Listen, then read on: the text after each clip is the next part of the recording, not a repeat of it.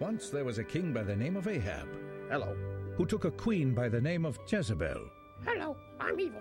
Ahab was a powerful king, but an easygoing sort of fellow, so when Jezebel came into the picture, she began to make some changes. Change the drapes. Yes, dear. Build an altar. Yes, dear. Kill the prophets. Uh, I don't want to. Fine, I'll do it myself. Needless to say, God didn't like this one bit, and before long, Ahab found himself in a world of trouble. Join us and discover where Ahab went wrong in Once Upon a Marriage.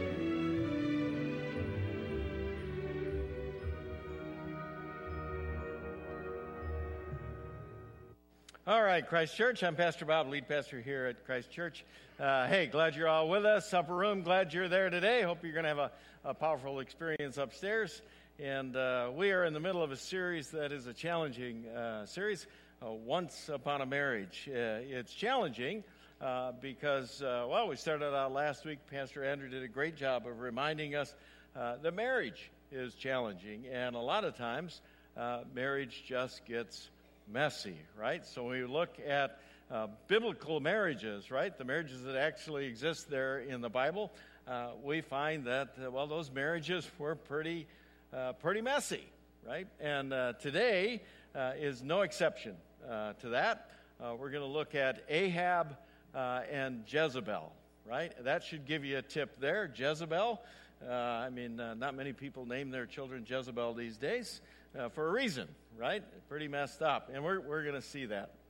Uh, so, first, let's understand uh, who these people uh, were Ahab and Jezebel. Well, Ahab uh, was a king. That's why we find their story uh, in, in, uh, in Kings, First Kings. And Ahab was the king, one of the kings, many kings, of the northern kingdom of Israel, right? So, the land of Israel gets splits in, split into two at some point. There's a southern kingdom of Judah, there's a northern kingdom of Israel, and uh, Ahab becomes that king of the northern king, kingdom of Israel. And we get insight from uh, 1 Kings 16 here into what kind of guy uh, Ahab was and what kind of king uh, he was. It says, Ahab, son of Omri, began to rule over Israel in the 38th year of King Asa's reign uh, in Judah. He reigned in Samaria for 22 years. So he's king in northern Israel. His reign lasts 22 years, not a very long time. There's a good reason for that. Uh, look at verse 30.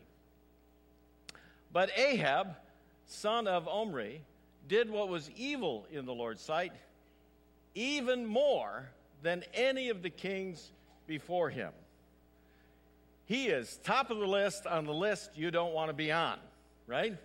He is like the worst of the worst of the worst of uh, all the kings that have been, have been kings uh, of, of Israel, right? And he's the worst, not simply because he's a pretty messed up guy, uh, but he is the worst because he walks away from the Lord, right? He walks away from the living God. He doesn't rule as a prince of the living God. Instead, he rules around his own needs, his own wants, his own desires. And so when Scripture evaluates Ahab, it says, man, he was top of the list on being the worst of the kings of Israel.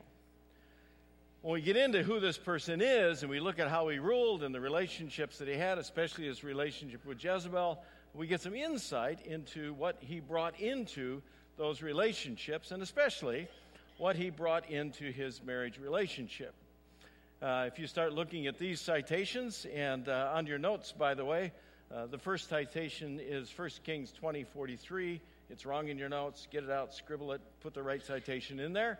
Uh, but this is the right citation.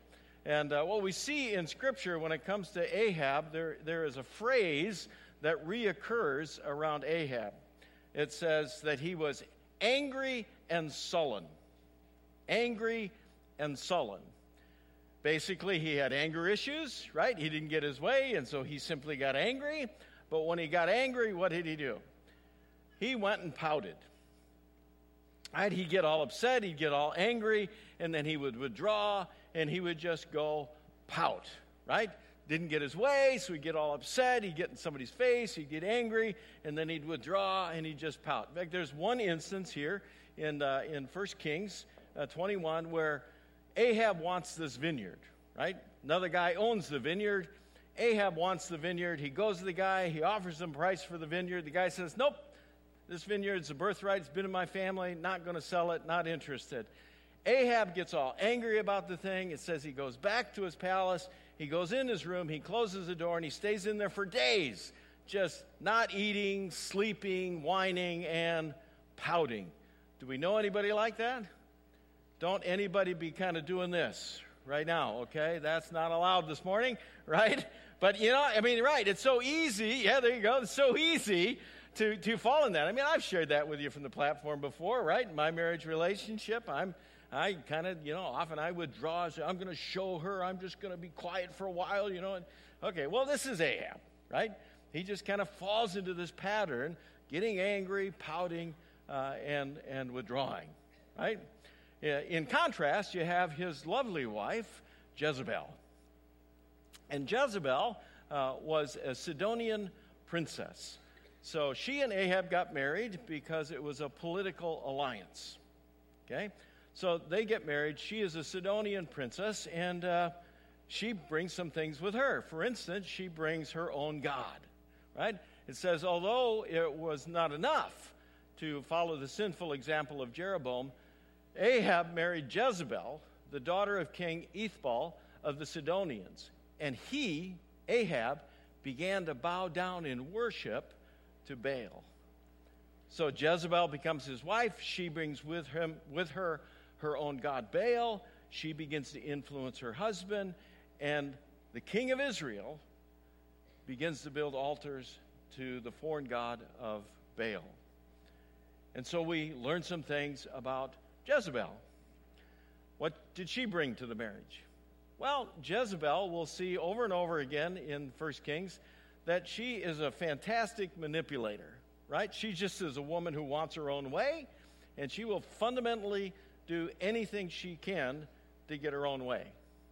And so in 1 Kings, she is a follower of Baal, and so she just says, I'm going to kill all the prophets of this one true God of Israel thing. I'm just going to kill all those prophets. And she just manipulates the situation and her husband Ahab to make sure that that begins to happen. When there's a throwdown between the prophet Elijah, which is God's prophet, and the prophets of Baal, her God, and Baal loses, she gets angry, and her response is, kill the guy. I just want him gone. Ahab, this guy, death warrant, get rid of him, right? And uh, for her, then, happiness is defined by simply her getting her way, right? As long as I get my way, I'm happy. And she is a manipulator. She is one that just is out after her own way. She lives for herself, and she will do absolutely anything to get her own way. And we get one glimpse, one insight into the marriage relationship between Ahab and uh, Jezebel when we look at 1 Kings 21. So, this is the pickup on the story I told you about. He's in, in his room and he's sleeping and not eating and he's whining and he's pouting because he couldn't buy the vineyard, right? And his wife Jezebel comes in with all kindness and compassion in her heart and says, Are you the king of Israel or not? Jezebel demanded. Get up and eat something and don't worry about it. Listen, you can't do it, I'll get the darn vineyard. I mean, get a little attitude in there right? There's a great translation that says, Some kind of king of Israel you are. She walks in and she belittles her husband, takes things into her own hands, commits murder in his name, and she gets the vineyard. What do we learn from all this?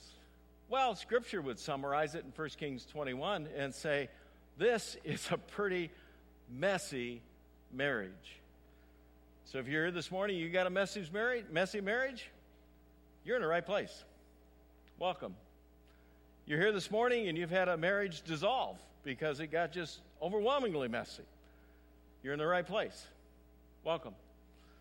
You're here this morning and you're thinking about marriage. You're moving along that track with somebody, but you're just not so sure, and things sometimes get kind of messy and you're kind of questioning and doubting. You're in the right place. Welcome. We look at Ahab and we look at Jezebel, and Scripture says No one else so completely sold himself to what, what uh, was evil in the Lord's sight as Ahab did. How? Under the influence of his loving and adoring wife, Jezebel. This is a pretty messed up marriage. What do we learn from this messed up marriage? Other than the reality of what we learned last week that, you know what, marriages get messy. Here's a fundamental truth I think Ahab and Jezebel teach us about marriages. When we get into marriages, we bring baggage with us. We just finished a baggage series, right? All that baggage that we talked about, when we get into marriages, we bring that baggage with us into the marriage. Right? When we're in that courtship kind of experience, we, you know, get to know this other person and we see so many good qualities that we like and, and we tend to look beyond the baggage kind of stuff, right? Uh, especially if we've already begun sexually intimate with one another. That's why God says wait, because when you get sexually intimate, that just kind of blurs your vision about that other person. It's really hard to see the baggage that's there. But we, we kind of, and then we enter in, we look beyond the baggage, we enter into marriage, and we start living together, we start learning who this person really is, and what do we discover? Baggage. Jill and I have been married for 40 years. She's been perfect every year, all the time. But I came with a lot of baggage, okay? Yeah, thank you. Yeah. Tell her I said that with you. I don't know if she's here. You tell her I said that. We have little, little points along the way, right? But, you know, I mean, that's just a simple truth, right? When we come into these marriages, we come into these marriages, eh, eh, the people that we are, and we're broken people. And marriage is a package deal, right? You get the whole person. Those qualities that you like, those qualities you admire, those qualities you seek, those qualities that encourage you. But with those qualities come their brokenness and their baggage. The same was true with Ahab and with Jezebel. The same is true with us, and that's why our marriages can get really messy. That's also why Scripture in Ephesians 4, Paul, as he's preparing to talk about marriage in Ephesians 5, as he begins to lay the groundwork, prepared to talk about that, he says, Always be humble and gentle, be patient with each other, doing what? Make allowances for each other's baggage. See it? Make allowances. Understand this is the person you married, this is the person that you're committed to, and it's a package deal. What we get to do as we, as we walk with Christ and, and deal with these messy marriages is we get to understand how to deal with the baggage, how to be committed to the marriage and be able to deal with the baggage. Uh, Peter, the Apostle Peter says, In the same way, you husbands must give honor to your wives Treat your wife with understanding as you live together. Have you noticed how easy it is to get short with your spouse? And how often you're patient out there in the world with other people? But when you get home, when you get home, somehow all of a sudden you get short with your spouse? Nobody else has had that experience in the room, huh?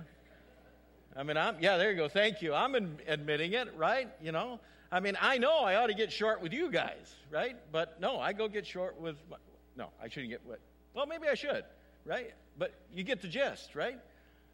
The reality is, so often we have our spouse pay the expense for our baggage as well as their baggage.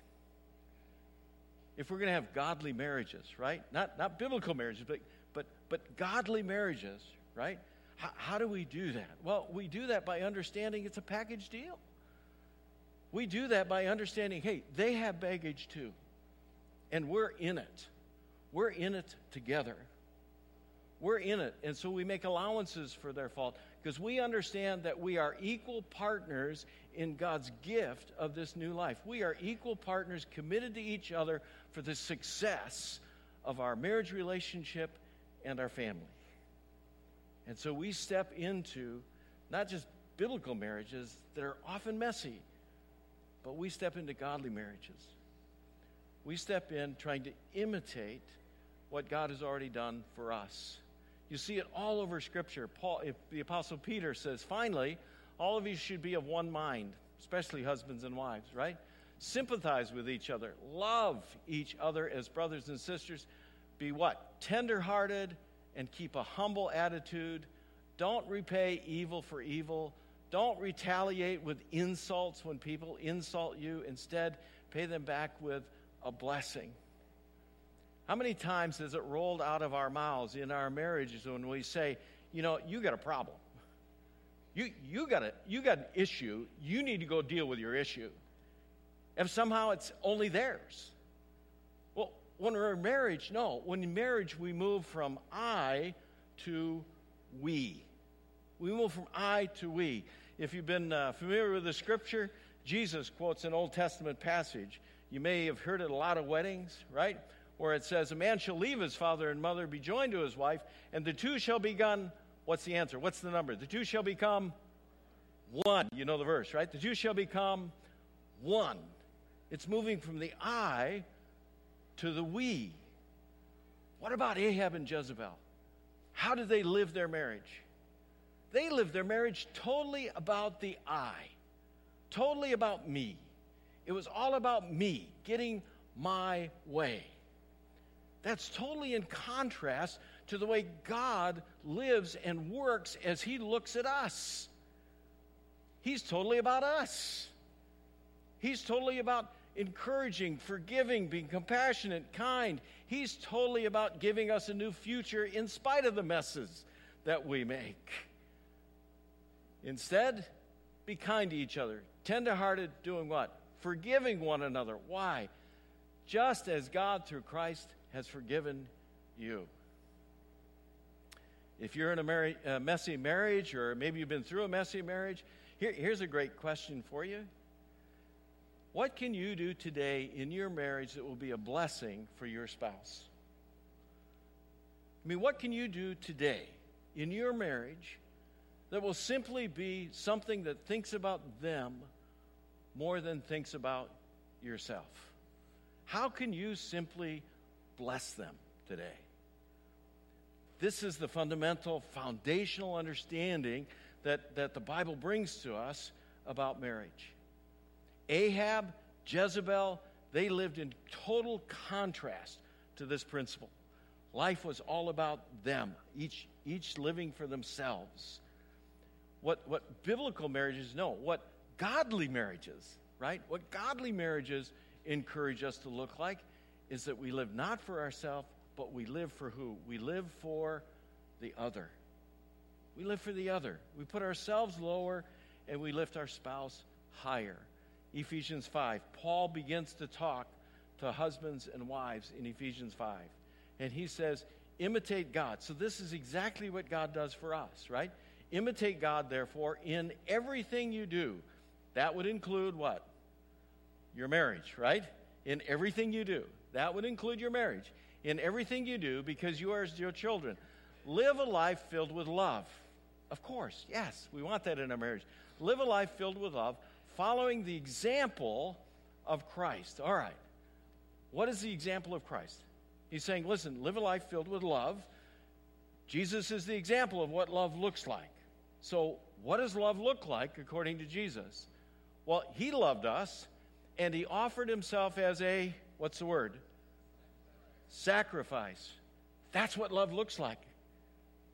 Ahab, Jezebel could not understand that concept. They could not understand that's how marriage works. They were all about themselves. Godly marriages imitates God and helps us step into sacrifice. We put ourselves lower and we lift our spouse higher. Always, always, all situations, even in your marriage. Be humble and gentle, be patient with each other, make allowances for each other's faults and baggage, right? There it is. Because what? Make, make allowances for each other's faults because of your love that looks like Christ. Make every effort to keep yourself united in the Spirit, binding yourself together in peace. Godly marriages, step into sacrifice. We don't imitate Ahab, we don't imitate Jezebel, we imitate Christ. And it's really a clear statement. It's a, such a simple concept. Honor Christ and do what? Put others first. That's it. Now, you hear that this morning, you say, Whoa, okay, my marriage is messy. Uh, how do I do that? I mean, I get it. I'm supposed to bless them, I'm supposed to put them first, but I got a lot of baggage. How, how, how do I do that? Simple start. You start with your relationship with Christ. You start with your relationship with Christ. If you want to understand how to practice love, you got to go to the person that understands what love looks like. If you want to understand what it means to be committed in your marriage and, and put that spouse first and bless them, you got to go to the person that understands what that looks like and has accomplished it for you. He put you first. He gave up his life because he thought of you. When he was on the cross, he was thinking about you. He wasn't thinking about himself like Ahab and Jezebel. He was thinking about you. So, where do we start? Well, we start with him. We simply start with him. For every house has a builder, but the one who built everything is God. So, here's a rational, simple question. When you start building your marriage, whose wisdom do you want to build your marriage on? Do you want to rely on your wisdom? That would be Ahab and Jezebel, right? Do you want to rely on your wisdom, or do you want to rely on the wisdom of the person that created the universe? Don't know about you. I kind of follow the uh, Forrest Gump rule. Uh, I'm not a very smart man, right? But the God of the universe, yeah, He is. Which wisdom do you want to start with? You want to stick with your wisdom, Ahab, Jezebel? Or you want to start imitating God, exercising the wisdom of God? It means you just start with growing deeper in your own relationship with Christ. Now, if you're a Christ follower, you may remember Jesus' teaching here in Matthew 22, where he tries to summarize the, the commandments, right, of the Old Testament. He tries to summarize all the commandments in the Old Testament. He boils it down to, to two commandments, right? And he says, one, you must love the Lord your God with all your heart, with all your soul, with all your mind. Where does he start? He starts with your own relationship with the living God, doesn't he? He starts there. Start there. Sounds wise. Start there. But where does he move next? He starts with your own relationship with the living God, and then next he says, This is the first and greatest commandment. A second is equally important love your spouse as yourself. You say, Wait a minute, Pastor, it says neighbor. Really? Neighbor would be spouse. You're going to value your neighbor more than you're going to value your spouse? Come on, people. You can take that verse and just put in there neighbor slash spouse. Or better yet, put spouse slash neighbor. Start with your spouse. Start with your spouse. What is love? He already showed us. Love is sacrifice. Start with your spouse. How do you do that? I'm going to encourage you to just take a simple simple step. If your marriage is messy, even if your marriage has been dissolved and you're struggling with the aftermath of that, just, just take this simple step right here. One, start growing your own relationship with Christ. Start growing your relationship with Christ. Get engaged in His Word. Get involved in a group of Christians, right? Get in a small group. Keep coming to worship. Just get engaged in growing your relationship with Christ because that's going to spill over into your relationship with your spouse. How does that start to spill over? Grow your relationship with Christ and intentionally just start praying for your spouse. Remember earlier I asked you a question. I said, What, what could you do today? What could you do this very day that would be a blessing for your spouse? I have a simple answer. Start praying for them today. Just start praying for them. Put them first. Don't, don't go into your prayers and start praying, Lord, I really need you today. I'm looking at a promotion and I really need you to work in my life and I really need you to help me today and I really need you to encourage me today. Start with your spouse. Just start thinking about them. Just start spiritually dwelling about them. Just start lifting them up before the Lord. Just start with them Understand what they're going through with life. Understand the baggage they deal with every day. Understand the struggle and the mess that they go through every day. Start not with yourself. Don't be like Ahab and Jezebel. Start with them. Just start praying for them. Here's what happens when you, as a husband, start praying for your spouse, when you, as a wife, start praying for your husband, right? When you both start praying for each other, you're going to keep praying for each other, praying for each other, and you're going to find out God's going to keep working and growing you spiritually. And before you know it, you're going to be so much closer than you ever imagined you could be in your marriage. Not because of what you do, but because of what He does. So just start there. If you're in a messy marriage, if you're in a messy relationship, whatever it is, and we know they're all messy and they take work and they take effort, right? Just start here. Just start getting serious about Christ and start just praying for and putting your spouse first, even in the simplest of your prayers. His wisdom is greater than our wisdom. Trust in the Lord your God with all your heart, right? Do not depend on your own understanding. What do we learn from Ahab and Jezebel? When we depend on ourselves, when we depend on our own understanding, our marriages are not only messy, but we grow further and further apart. That's exactly what happened to Ahab and Jezebel. Their marriage was messy, and they eventually grew further and further and further apart. Start here. Just start with Christ. Work on your own relationship and start praying for your spouse. Let's do that now. Let's pray this morning. Lord, we come to you this morning. Uh, we come as broken people. Uh, we got our own baggage, and, and Lord, we bring that into our relationships and uh, especially into our marriages. We know it's a package deal. And so, Lord, we pray this morning that uh, you would help us as husbands and wives or in our relationships to, to deal with that baggage not alone, but, but with each other, to encourage one another, support one another, to go ahead and tag the bag and, and be honest about the baggage and, and find a way together how we can just move to forgiveness and understanding, how we can grow one another. So, Lord, we pray for just even the simplest of steps this morning that we can get serious about our relationship with you and we can begin to even just just pray for our spouse. Just begin to put them first even in the smallest of places in our prayers.